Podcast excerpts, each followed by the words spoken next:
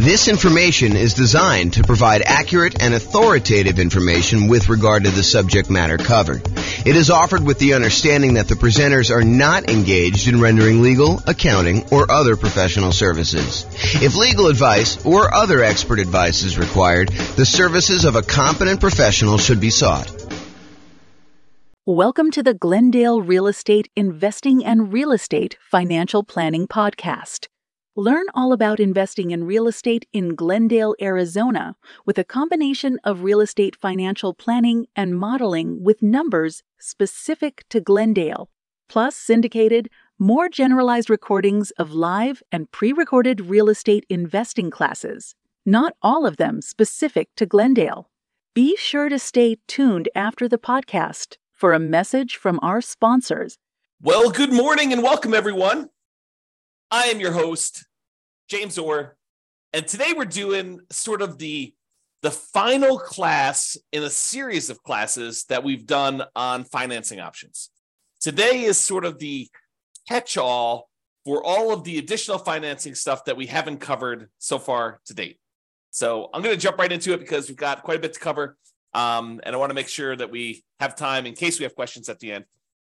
So historically, this is a um, this is a chart from the 2022 National Association of Realtors um, profile of home buyers and home sellers.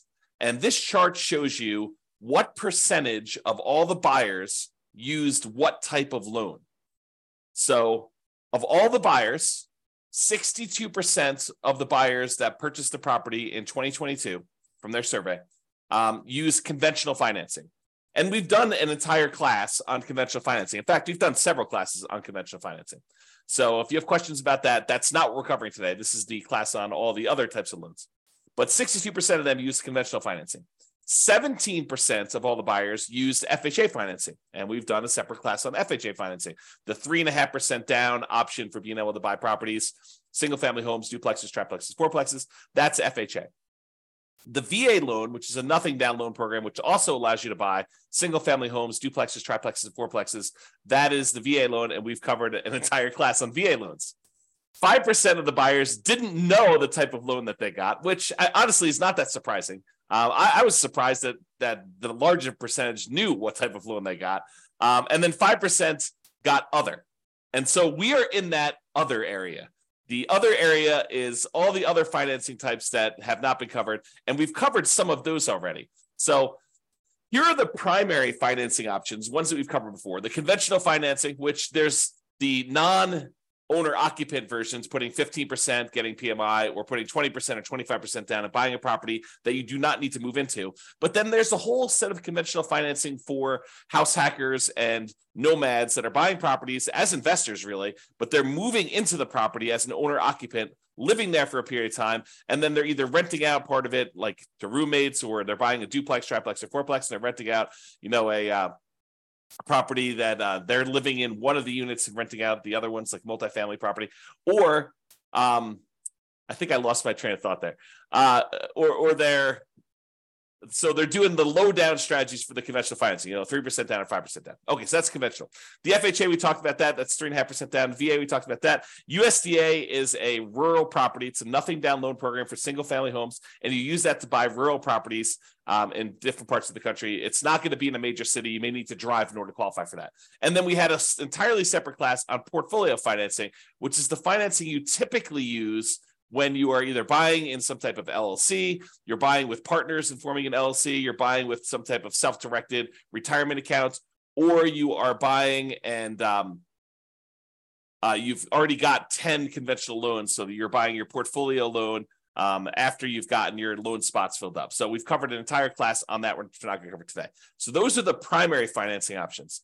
This shows you an entire visual showing you all the financing options and then all of the additional financing options that were not the primary ones that we covered. And in order to zoom in to make it a little easier, I broke it up in two steps. We've already talked about these. So today we're going to talk about some of these other ones. Um, I, I'm not going to recover in as much detail as I did the ones where we have entirely separate classes. So the intention of this class about all the other financing options is to cover the more unusual ones that we have not yet covered. And they're so unusual that there's there's not going to be a ton of detail for you to go into because they're they're they're really really unusual. Uh, you'll see what I mean here in a second. So creative financing, we've done an entire series of classes on that. That's all the owner financing stuff, wrap financing, buying properties subject to the existing mortgage, uh, doing any type of loan assumption on really low interest rate mortgages there, lease option, lease purchase, um, the whole rent to own family, any agreement for deed, bond for deed, contract for deed, anything like that. That's all part of the creative financing family. And we've covered that in a separate class. I will very briefly run through those, but honestly, go watch the full. I don't know if it's a two, I think it's a two hour class we did on just creative financing uh, by itself, if you were interested in that. Then we've got private money, which we covered when we did the private money and hard money class. The difference in my mind between private money and hard money is private money is someone who is not usually in the business of making a real estate loan.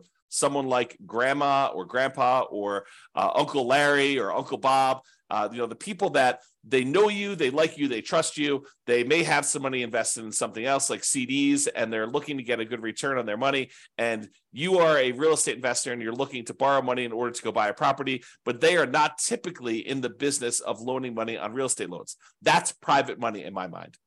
Hard money is someone who is in the business of loaning money, and they're going to make you a loan in order to buy real estate, something like a hard money lender who is advertising and seeking out investments like this. So we talked about that in detail. I even shared with you my private money presentation of like how to go raise private money if you're if you're going to go do that.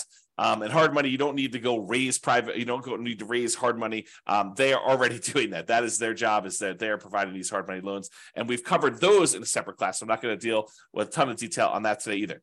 One thing that we haven't covered um, super recently, but I have an entire class on as well, is the home equity lines of credit. So using your HELOC, home equity line of credit, in order to borrow money in order to acquire additional properties or buy them outright. So for example, you own your own home, your primary residence free and clear, and you want to go buy a rental property, one could, if they were so inclined, actually do a HELOC on their primary residence, use all the money from that in order to buy the um, investment property free and clear so basically, they're transferring a loan, they're putting a HELOC on their primary, and they're using that to buy the property outright. Or they could use that as a down payment in order to buy another property as well. So you don't need the whole amount of money, but you could use it and still be leveraged on the invested property.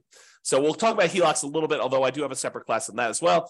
Uh, I do not have a separate class on life insurance. So we'll talk about that today. I do not have um, a separate class on buying property cash, although I, I take that back because yesterday I did a class on how much faster it was in some cases for you to actually pay cash for property. And I know that blows people's minds because it blew my mind yesterday when we went over the class. But basically, we went over, we showed that um, in some markets, it actually is faster for you to take the all the extra time, that significant amount of extra time in order to buy a property all cash instead of buying properties with 5% down as a nomad and doing that strategy. So that was super interesting, I think, um, to see how how significant that was in certain markets.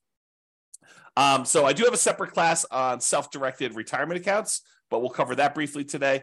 And then I have a I've like other classes we've done in the past on partnerships and how to structure them and all that stuff, not specifically on the financing part, although I probably will do a standalone one on that in the future too. But that is what we're planning on covering. So let's jump into some of the stuff, but realize that there is a lot of this that you already have in the terms of a full separate class on these.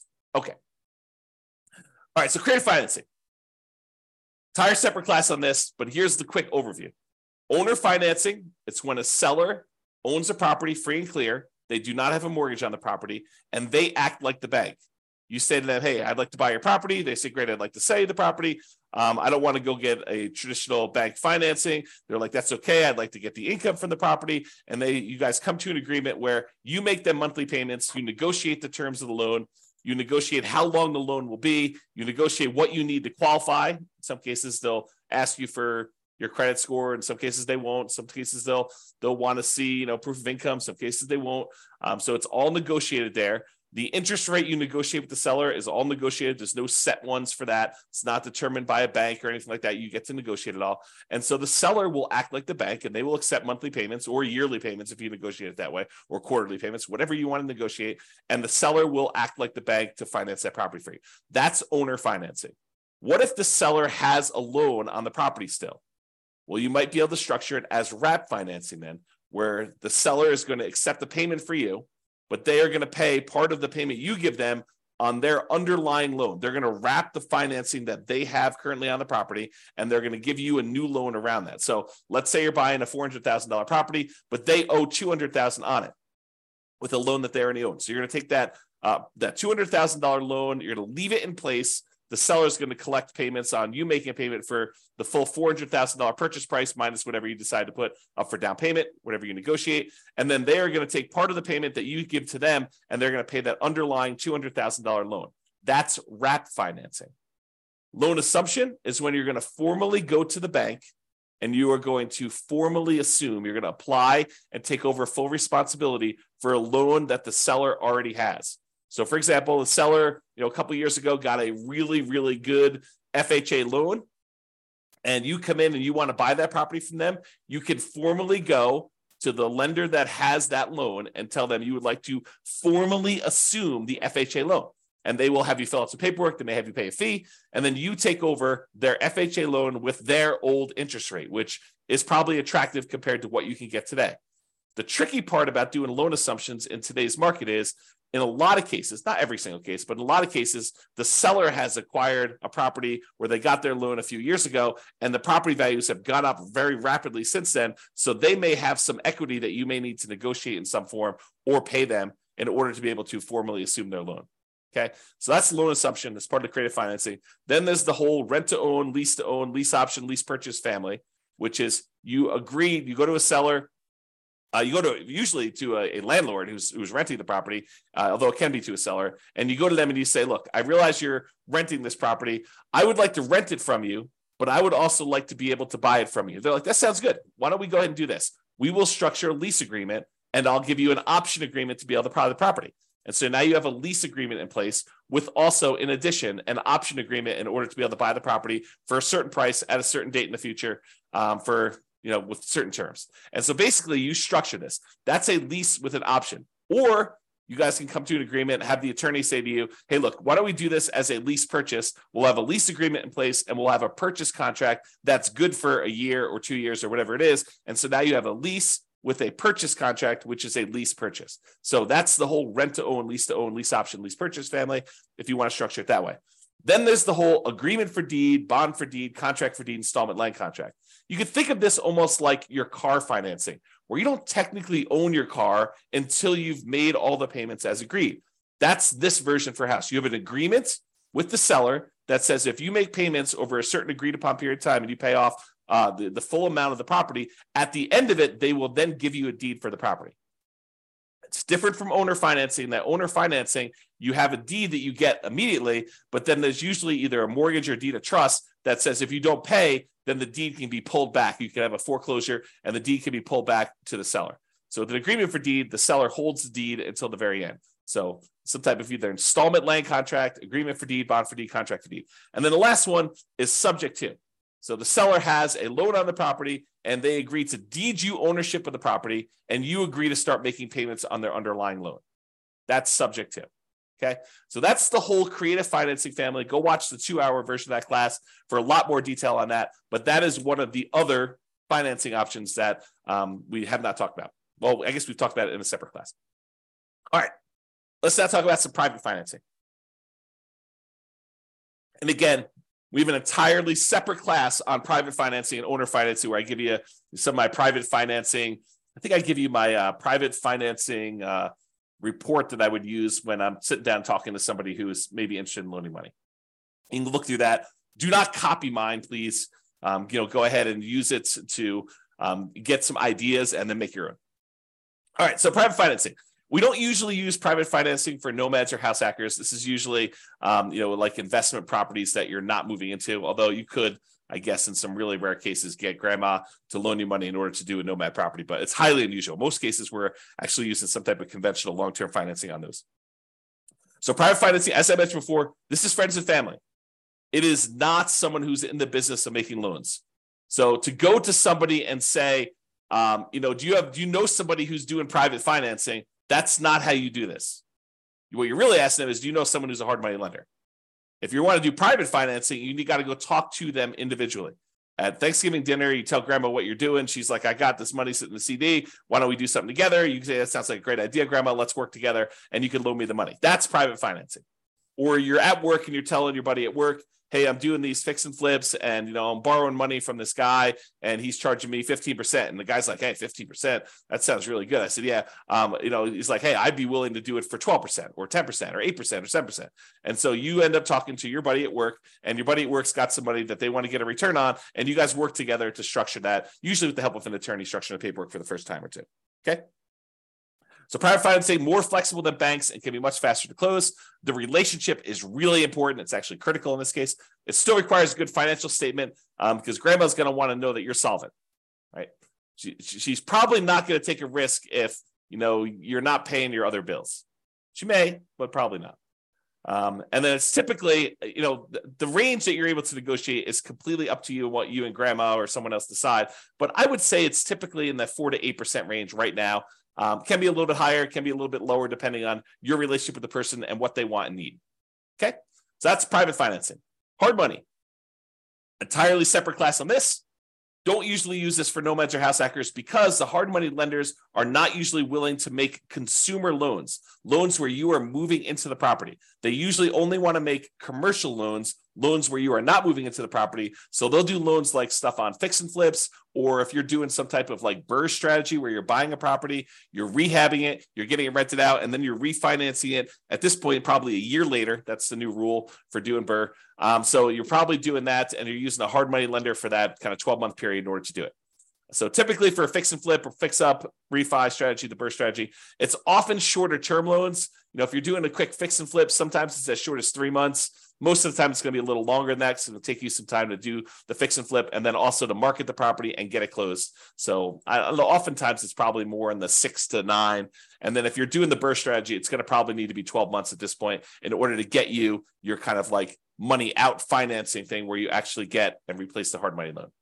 The property is going to be really important to the lender does it support the loan? Are you able to buy it at a big enough discount where it supports this type of loan? Um, most of the time, a lot of these lenders are going to go to like 70% loan to value, loan to after repaired value. And so you're able to buy a property at a big enough discount. A lot of times you'll be able to do this as a nothing down loan program. Um, more often than not, though, I think you're going to find that you're going to need to bring some money to the table, if not for the purchase, then for the uh, fix up uh, part of the, the process as well. It, it is possible you could do it as completely nothing down, but it is tricky to do. You can do it, but it's going to be expect a lot of hard work and jump into a lot of hoops and trying to find the the perfect property, the perfect lender, the perfect situation where you're able to do that. It is this just uh, business of doing fix and flips is a lot easier if you have some of your own money. That's another way of saying that. Uh, the borrower will typically be screened thoroughly as well. So a lot of folks think, you know, I'm going to go do fix and flips because I've got bad credit or no credit and uh, you know i want to get started in this real estate investing and this is a way for me to build up my down payment and then build up my credit while i'm doing that pay off some old debts i've got clean up my credit and be able to get a property where now i can go buy long term buy and hold properties. So they think that going in and doing like fix and flip and doing hard money is the way to go. But oftentimes the hard money lenders not always but i would say the overwhelming majority of times the hard money lender is going to want to look at you as the borrower as well. Unless it's just like a ridiculously amazing deal and they feel super safe. Or it's like an individual hard money lender who's sort of like you know operating off the cuff and you know maybe they're not making as many loans as they want to and they're willing to take a little bit of extra risk and they're willing to do something with somebody who has some credit challenges or something like that. I, I think that you may be able to find those but the ones that are in business are probably going to want to see you as a borrower to have decent credit and look at you a little bit as well as the property um, the, so the hard money rates tend to be in that 10 to 15%, sometimes a little bit higher, sometimes a little bit lower, and usually paying one to five points. A point is a percent of the original loan amount that you're getting. And so they may charge you, you know, two points and 15% or something like that in order to do it, which means you're going to pay 2% of the initial loan um, as a fee in order to get the loan. And then you're going to pay 15% per year interest on that. So if you only hold it a half year, you're only paying half of that. But if you fold it the full year, you're paying 15% of the original balance my opinion, and this may change over time, but my opinion is there's more money than there are deals right now. And this could change over time sometimes. And it's also market dependent. There's some markets where there's plenty of deals. There's some markets where the market's still really hot and we're still seeing high demand for properties. And it's hard to find deals where you can buy them at big discounts, um, especially when there's not a lot of inventory and a lot of people still want to buy houses. So just be careful about that. Um, it could change over time too. So realize that just because it is one way now doesn't mean six months from now, or two years from now, or five years from now, or 10 years from now, that doesn't change. And hard money can be used in conjunction with other financing. So sometimes we'll go and want to do owner financing with a seller, and we'll go and we'll use a really small hard money first mortgage in first position, where we're borrowing, you know, sixty thousand dollars to go buy a five hundred thousand dollar property. We're giving fifty thousand dollars of that to the seller in order to get the owner financing. Then the seller is carrying back a note for I don't know, 450,000 on a $500,000 purchase. Uh, you're giving them 50,000 of the 60,000 you borrow, and you're taking $10,000 in order to do repairs and for some holding costs or whatever else you're doing there. So that's an example where you could use hard money in conjunction with another strategy, for example, that owner financing deal. All right, so that's hard money. Lines of credit, entire, entirely separate class on lines of credit as well. Um, usually it's using equity you have in your existing properties up to a certain loan to value limit. The loan to value limit does change a little bit depending on whether you're doing owner occupant properties like your property that you're living in or you're doing investment properties. Um, I would say it's more common to have these on owner occupant properties, properties you live in, than to do them on investment properties. Although you can find banks occasionally who are willing to do these on investment properties. They tend to be they tend to be more variable rate loans, although you could probably find some exceptions to that. Um, and they have different maximum interest rates if you're doing that, and also maximum loan to values. This is the, the idea behind this is you can tap into equity in another property to finance a new property. The thing you need to be careful of when you're thinking about lines of credit is that make sure that the money you're pulling out of the HELOC, that the new property you're buying supports the payment on that as well. Otherwise, you've got this payment on your HELOC, and you may have used that money as a down payment, as an example, and then the property needs to support and get a big enough return, uh, and, and it's going to be like your what you would look at normally as your cash on cash return on investment because normally it's thinking you're using that down payment you've got that as money out there so now your your cash on cash return investment needs to be enough to pay the payments on that HELOC that you got and depending on what market you're in and what interest rates are and the property you're buying that sometimes is hard to do in some markets it's easy to do but in some markets it's really difficult to do so uh, another little warning about HELOCs is in some cases these HELOCs can be closed early in times of tight lending periods. So if we see some type of financial crisis, it's not unheard of to have the bank call you up and tell you, hey, look, um, we're closing down your line of credit. Um, maybe they're telling you we want to see, depending on what your agreement actually with them says, but maybe they want you to pay off the amount that you owe in a certain period of time. Maybe they'll convert that to a you know a fixed period loan, but they won't let you borrow anymore. So realize that there are times when their the lender's appetite for these can change usually with some type of financial crisis like you know 2008 2009 that sort of stuff where now the lenders are no longer willing to have these home equity lines of credit out there and available to you in case you want to use them so if you think this is going to be a strategy you could use universally that may not be the best plan if you think hey look I'm going to go. My plan is to go buy all these properties and have HELOCs on all of them, and then to use these HELOCs in order to acquire properties. That may work great until they close down all the HELOCs, and then you'd have to change your strategy. So just realize that that can happen. Um, you know, kind of thinking ahead when you do your strategy. All right, life insurance. So I'm not an expert on life insurance, and there's not a separate class on this. So I'm going to try to cover it as well as I can, but realize that you want to go talk to if you if you have a life insurance policy already you want to go talk to your existing rep who can actually walk you through this and if you're thinking about doing this you should really study this and there's a lot of how can i describe this there's a lot of information out there about life insurance that is designed to be persuasive to sell you life insurance but is worded oddly so there's a period of time a few years ago now, um, probably three or four years ago, where me and a couple friends were really digging into this life insurance idea. Um, you know, like they, they talk about like the infinite banking stuff and everything like that. So there's a period of time where I was doing a ton of reading and a ton of study this. And one of the things I came away with is the way that some people were wording their description of life insurance and how it gets used, while it was technically correct, it was, in my opinion, misleading. It was worded in such a way that you could interpret it in a true way, but you could also say, that's not exactly what's going on there. Um, so just be real, like eyes wide open if you're going to go do life insurance. Um, not that it's a bad thing, but realize that uh, if it seems too good to be true, it probably is too good to be true. I, I guess is another way of describing what I'm talking about here. Okay, so the idea behind life insurance, though, is you could pay a company, a third party life insurance company, um, and you could pay them a certain amount of money. Um, and this is like term life insurance. I'll give you the really brief thing. So you pay a certain amount of money, and for a certain period of time, like the next year or five years or whatever it is, if you happen to die during that period of time, then the life insurance company will pay out. So, for example, maybe you pay in, I don't know what the numbers are, but let's say you pay in $1,000 a year uh, for the next five years. And if you die at any point during the next five years, they will pay out, you know, a million dollars. I don't know if those are the exact numbers, but the idea is you pay in a certain amount of money and they pay you out a certain amount of money if you happen to die during that period. And there are usually some exceptions, like, you know, if you die in a you know, within the first three months of the policy and it was, you know, by your own doing or something like that, then they may not pay out. So there's usually some type of carve out uh, for this type of stuff. So for life insurance.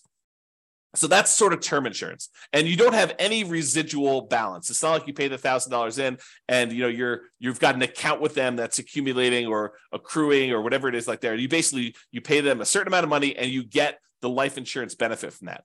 But there are all sorts of variations, and they go by a whole bunch of different names. And there's a lot of there's a wide range of all this stuff. But basically, you can choose to pay in a larger amount to the life insurance company, and they will then invest that money, and they will earn a return, and then they will like have your balance with them actually grow. And so part of the money is going to pay a life insurance premium so that if you do die, there is a big payout. But in addition to that, you're paying more than the amount that you would need to have paid just to have gotten that life insurance benefit. And then they're taking part of that extra money and they are investing it on your behalf. And so, what are they investing in? I don't know. You can go look up their kind of guidelines exactly, but a lot of times they're investing in stuff like stocks or bonds or other investments that they might have. And in some cases, what they're doing is they're taking the money that they have and they are loaning it out to the actual holders of the policy. So, for the example, uh, so over the last 10 years, let's say you've been putting money in this life insurance kind of policy that you've got there. And over that time period, you've grown a balance with them where you have $100,000 um, sort of like accrued with them internally in your account. And they want to go and and you, they say, look, you've got this $100,000 invested with us. What do you want to do? And you could go to them and say, I would like to borrow against my $100,000 that I have with you. And then they will loan that to you and they will charge interest to that. And they may not charge you the interest directly. They may sort of like do some accounting where maybe there's payments on it, maybe there's not payments on it. You really need to go talk to your policyholder as to what this might work like. But realize that any interest you're paying, you're paying it to yourself instead of that money growing in whatever it is there. So that's sort of the idea. So you're really just it's it's sort of like a weird savings account with some additional tax benefits and maybe some you know of the of the policy itself going to some life insurance. They they get all complicated. There's lots of variations on them so go do that. So the idea is you may decide to pay into this life insurance policy um, and have this be an investment vehicle. Um, and then you could borrow money from this in order to purchase rental properties or do something else. Whatever you really want to do it's up to you as to what you can do there. And just make sure that your property can support any additional debt or interest payments that you're accruing or that you're actually having to pay by doing this life insurance policy. Uh, I'll make one other point about this life insurance. Really, you should dig in if, if it's something that's of interest to you. Um, but the, the, the thinking of this is this. You know, if, if you're going to go hire a third party company in order to take this money and invest it on your behalf, they're going to go buy stocks or bonds or whatever they're going to do. Realize that they're not usually giving you the exact return that they're earning and they may charge you some type of admin fee or they may say you know we will you know you'll get 80% of it or you'll get something. So really they can structure it lots of different ways but they're having to profit to run their whole organization from the money that you have invested with them. So it's not like you just take the money and you invest it directly and you get to keep 100% they're usually taking the money and they're investing it and they're charging you some type of fee in order to do that. Okay that's enough being said about life insurance. Let's move on let's talk about self-directed retirement accounts. And there's an entire separate class on this. So, like for example, if you have a self-directed IRA or a self-directed 401k, that is, you have an account, an IRA or 401k, and instead of having it with Fidelity or Vanguard or whatever it is like that, where you're investing in stocks or bonds or whatever other types of securities that they may sell, you could decide instead of having the account with them, you could go be with an attorney or a specialist who does this for you and create a self-directed version of that where you have control over the money and what you invest in. And when you do that there are lots of limitations and rules about what you can and can't do but you could then use that money in order to go buy things other than stocks or bonds. You could go buy things like gold or you could go buy things like real estate or in some cases probably some other type investments. There are restrictions. There are a lot of rules about this. Um, go watch the class on a lot of details on that. And also there are rules about what you can do for the investment you're buying.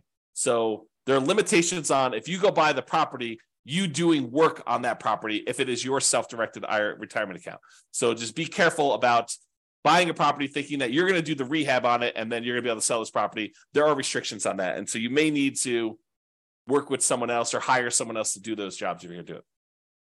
Now, if you go use the self-directed retirement account and you want to use it as a down payment to get a loan in order to do a purchase of property, most lenders are going to insist on doing a non-recourse loan because they can't go after your IRA um, or your 401k, your self-directed stuff. Uh, if you're getting a mortgage with a property owned by a self-directed retirement account. So if you think I'm going to take this money and I'm going to go get a rental property, you're not going to probably be able to put 20% down if you're going to get a non-recourse loan, usually as a portfolio loan with a portfolio lender, they're usually going to require at least 35% down as a non-recourse loan. And because they're using some type of, you know, debt service debt, debt service coverage ratio um, in order to make sure that the property is going to be uh, supporting itself, they may require more than 35% down. And it's been my experience with clients that have used these before is that sometimes you don't find this out until really late in the game, like a week before closing, when you've done a lot of stuff and you don't want to drop out of the contract, then they tell you,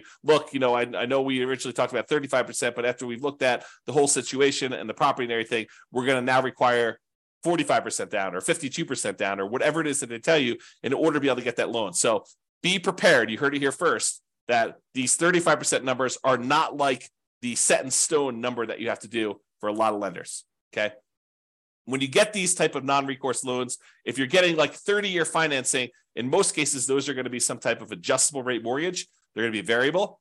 Um, and if you do a 15 year amortization in some cases you may be able to find ones where they have fixed rate financing on those. But the problem with 15% or 15 year fixed rate financing is a lot of times the payment on those is so much larger that your cash flow is going to be really ugly. It's going to have negative cash flow in a lot of cases when you do this. Now there's sort of like this weird I don't know if it's a trick, but some lenders consider you funding an LLC from your self-directed IRA or self-directed 401k as different than the self-directed IRA or self-directed 401k being the owner of the property and investing directly. So for example, you have a buddy who also is interested in investing in rental property. You guys decide to form an LLC together. And you guys get together and your self-directed IRA is going to be the one that wants to fund the deal. So the self-directed IRA takes a let's call it a 50% ownership interest, could be whatever you decide, but takes half ownership interest in the property in exchange for providing, in this case, let's call it 20% down. And then your partner, your other investor buddy, is going to be the operating person in the agreement. They're going to go find the property. They're going to do all the work on the property. They're going to manage the property. They're going to do all that in exchange for their half of the deal. You guys are going to go out and buy a property. And for some reason, a lot of these portfolio lenders, when you're going to go form an LLC that has the self-directed IRA just being the funding partner in the LC, they see that as different than your IRA owning the property directly. And there's probably some good reasons why, right? But then your your other partner is going to have to sign on the loan. They're going to be personally responsible. They're going to be a personal guarantor on that loan. And then your self-directed IRA is going to provide that for 20% down. So instead of having to put 35% down, if your IRA owns it directly, in this case, because you formed an LLC with someone else, you're not going to be able to do this with you. You're not going to be able to partner with your LLC, is my understanding to need to do it with someone else. They will be able to personally guarantee the loan and you will be able to do it with 20% down. So that's a kind of way to do it. Again, talk to a professional, specialize these in details, or go watch the two hour class to get some insight before you go talk to your guy. All right. Couple more. Cash. So yesterday, just happened to teach a class on this. We talked about, and there's lots of variations on this, but yesterday we talked about if you're doing the, like the nomad strategy of buying a property as an owner occupant 5% down, moving into the property for at least a year, living there for a year. Then after you're done living there for a year and saving up your next down payment, down payment, you convert that one to a rental. You buy your next property 5% down, you move into that when you live there for a year, and you repeat this process until you have as many rentals as you want to acquire. So using that strategy compared to somebody who is moving into a property, living there, and they, they buy their one owner occupant property first and they stay there forever. Then they start saving up using the same savings rate as the other person was for doing their nomad. So it's not a huge savings rate, but taking what seems like forever to save up to the point where you have 100% of the purchase price of the property you want to buy, and then buying a rental property, not moving into it, but buying a rental property all cash. Then you take all the savings you have from your regular job and any positive cash flow you have from this free and clear rental property. You use that to save up and buy another free and clear property with that thing. It turns out that in some markets, that is actually faster, saving up and paying all cash for properties than doing the nomad strategy of buying 5% down properties and acquiring that way. It depends on the market with our current interest rates, current prices, current rents. Okay. So that's what we found out. So if you're like, you know, who is buying properties all cash?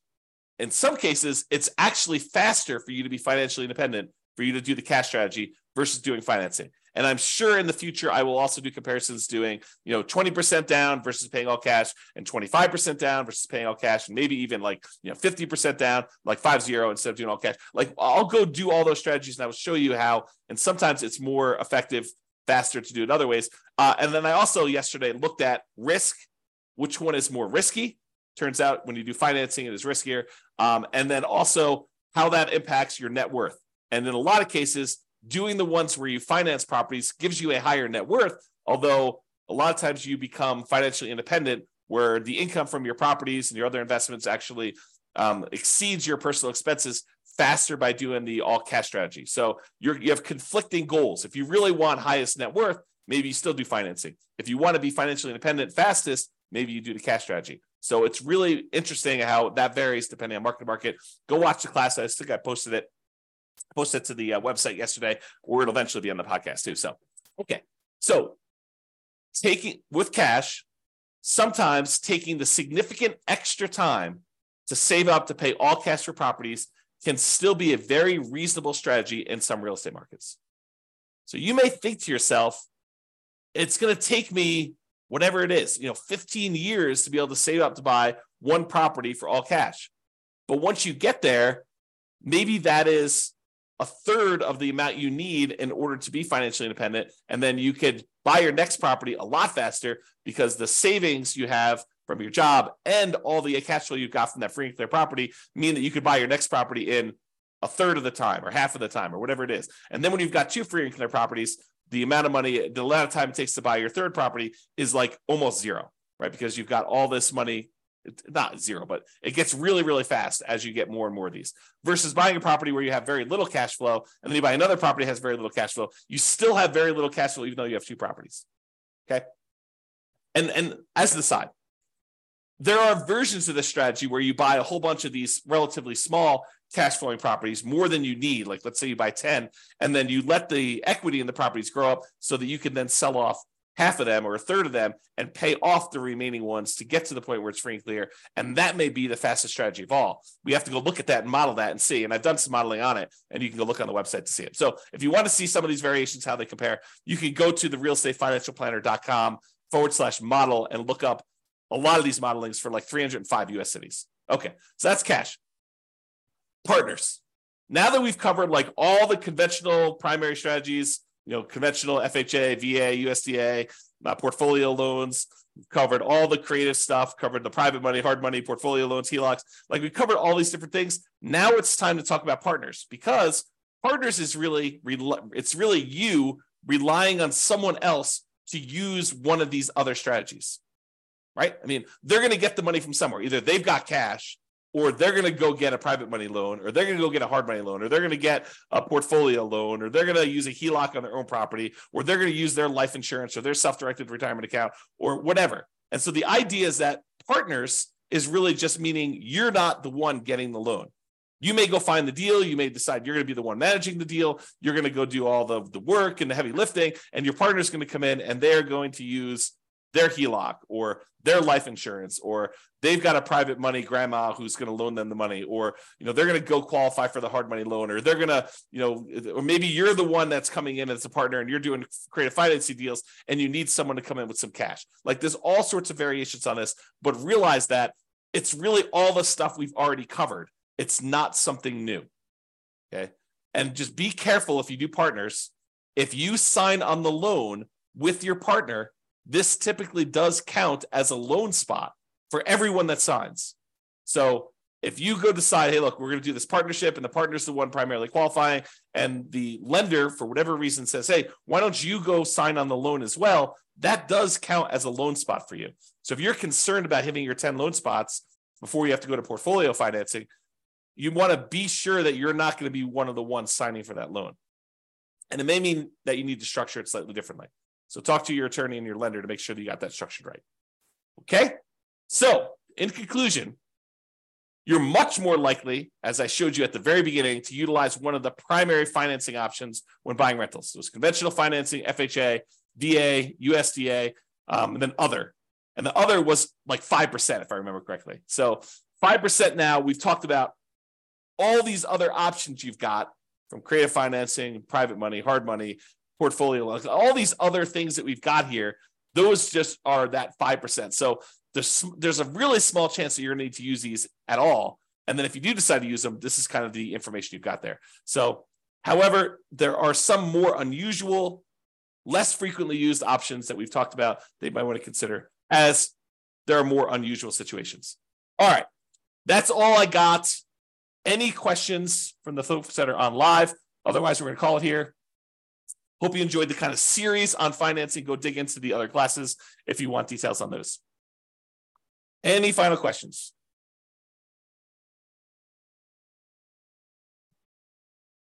All right, that sounds great. I appreciate you guys. Thank you so much. I will talk to you all tomorrow for our next class. Bye bye for now. With home prices up, mortgage interest rates up, and rents up but not quite enough to counteract the higher prices and interest rates. Cash flow on rental properties in Glendale is harder than ever. Book a call with the Real Estate Financial Planner to apply our proprietary 88 strategies to improve cash flow on your rentals. See the show notes for a link to schedule your call and improve your cash flow today. If you're a real estate agent, lender, or professional in Glendale that wants to help our real estate investor listeners, consider reaching out to learn about collaboration opportunities with this podcast. We'd love to add more value to our listeners by having you assist our investors buy, sell, and finance their real estate investments. See the show notes to schedule a call to discuss collaboration opportunities.